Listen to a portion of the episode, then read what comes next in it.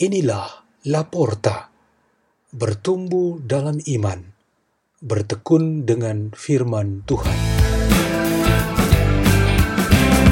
Bersama saya, Suster Priska dari komunitas Bintang Kejora Cengkareng dan Suster Pauline dari komunitas Bintang Kejora Ciputat.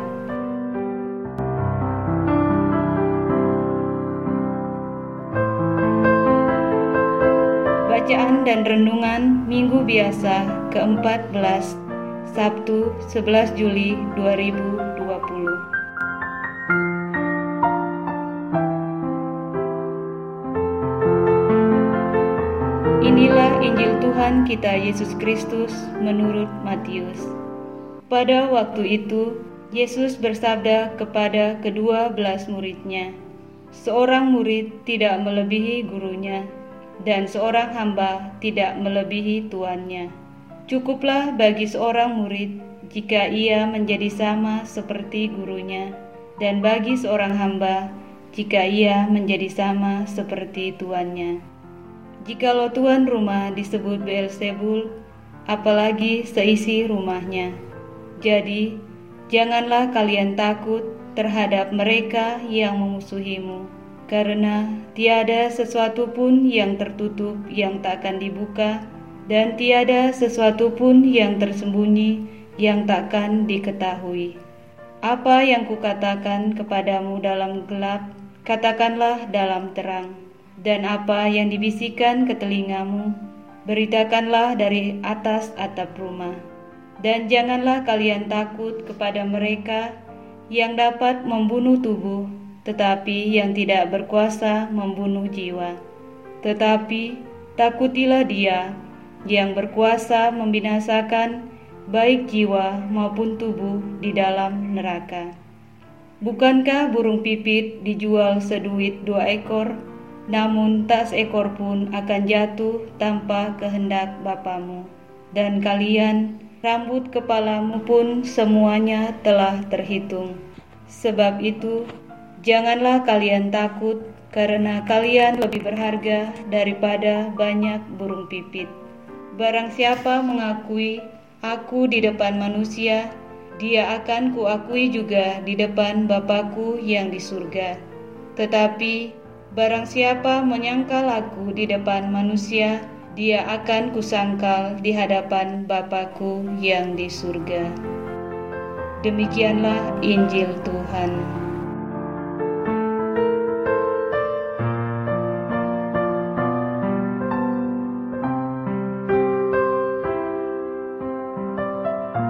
Tema renungan kita pada hari ini ialah memilih kerajaan Allah.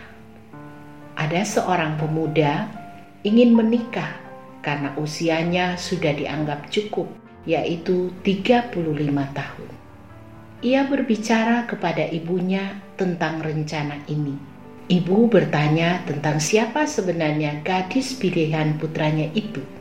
Di situlah pokok masalahnya. Pemuda itu bingung untuk memilih satu dari dua gadis yang menurutnya sama-sama penting dan berharga baginya. Ia menjelaskan semua ciri kedua gadis itu kepada ibunya.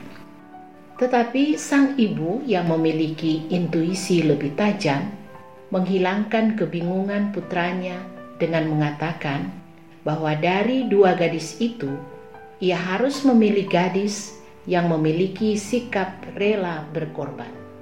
Apa saja yang ada pada dirinya harus dapat dipersembahkan demi pasangan hidupnya. Maka konsekuensinya, putranya harus meninggalkan gadis yang bersikap posesif. Tanda seseorang yang posesif ialah ia sangat menuntut untuk diperhatikan, dipentingkan, atau diberi tempat sangat istimewa. Pemuda itu akhirnya dapat mengambil keputusannya yang tepat dengan pilihan gadis idamannya untuk dijadikan pasangan hidupnya. Kerajaan Allah sudah ada bersama Tuhan Allah sendiri dan menjadi kenyataan dengan kedatangan Yesus Kristus ke dunia. Pusat kerajaan Allah itu ialah Tuhan Yesus Kristus dan seluruh karyanya kepada umat manusia. Ciri utamanya kerajaan ini ialah penuh dengan karya rohani, pengorbanan, dan persembahan diri dengan tujuan terbesar ialah menyelamatkan umat manusia dari dosa dan kematian. Kerajaan ini ingin menyatukan semua umat manusia menjadi warganya. Kerajaan dunia penuh dengan ciri-ciri hidup duniawi, dengan tanda utamanya ialah kedagingan dan materialisme. Oleh karena itu, sikap manusia yang sangat tepat untuk ini ialah posesif, dengan mengambil dan memilikinya. Setiap pribadi manusia memiliki sikap alami untuk terikat dengan dunia ini. Jika sikap ini menjadi sangat dominan, maka dari sinilah dimulai persaingan dan konflik di antara orang-orang yang mengejar pemenuhan kepentingan dirinya sendiri. Bagi para pengikut Kristus, kerajaan Allah adalah pilihan satu-satunya demi mencapai keselamatan hidupnya. Yesus adalah guru sejati kita, dan pada hari ini Ia mengajak kita untuk memilih dan mengikuti Dia sampai kita menjadi seperti dirinya. Kita adalah para hamba yang lemah, namun kita diberi tantangan untuk dapat menjadi tuan seperti Dia. Nabi Yesaya memberikan kesaksian tentang dirinya bahwa meskipun ia seorang yang berdosa, ia memilih mengikuti kerajaan Allah. Kemudian ia siap untuk diutus oleh Tuhan. Santo Benediktus Abbas pada masanya memberikan alternatif kerajaan Allah di dunia Eropa, yaitu jalan pertapaan dan hidup membiara. Marilah kita berdoa dalam nama Bapa dan Putra dan Roh Kudus. Tuhan yang Maha Kuasa, semoga pada hari ini kami membuat diri kami menjadi orang-orang berguna bagi sesama kami melalui kesaksian kehadiran kerajaan-Mu di dalam dunia, khususnya menjadi terang bagi orang-orang yang tersesat. Salam Maria, penuh rahmat, Tuhan sertamu Terpujilah engkau di antara wanita, dan terpujilah buah tubuhmu Yesus.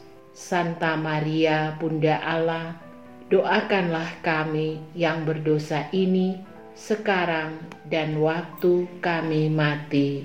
Amin. Dalam nama Bapa dan Putra dan. Amin. La porta, la porta, la porta.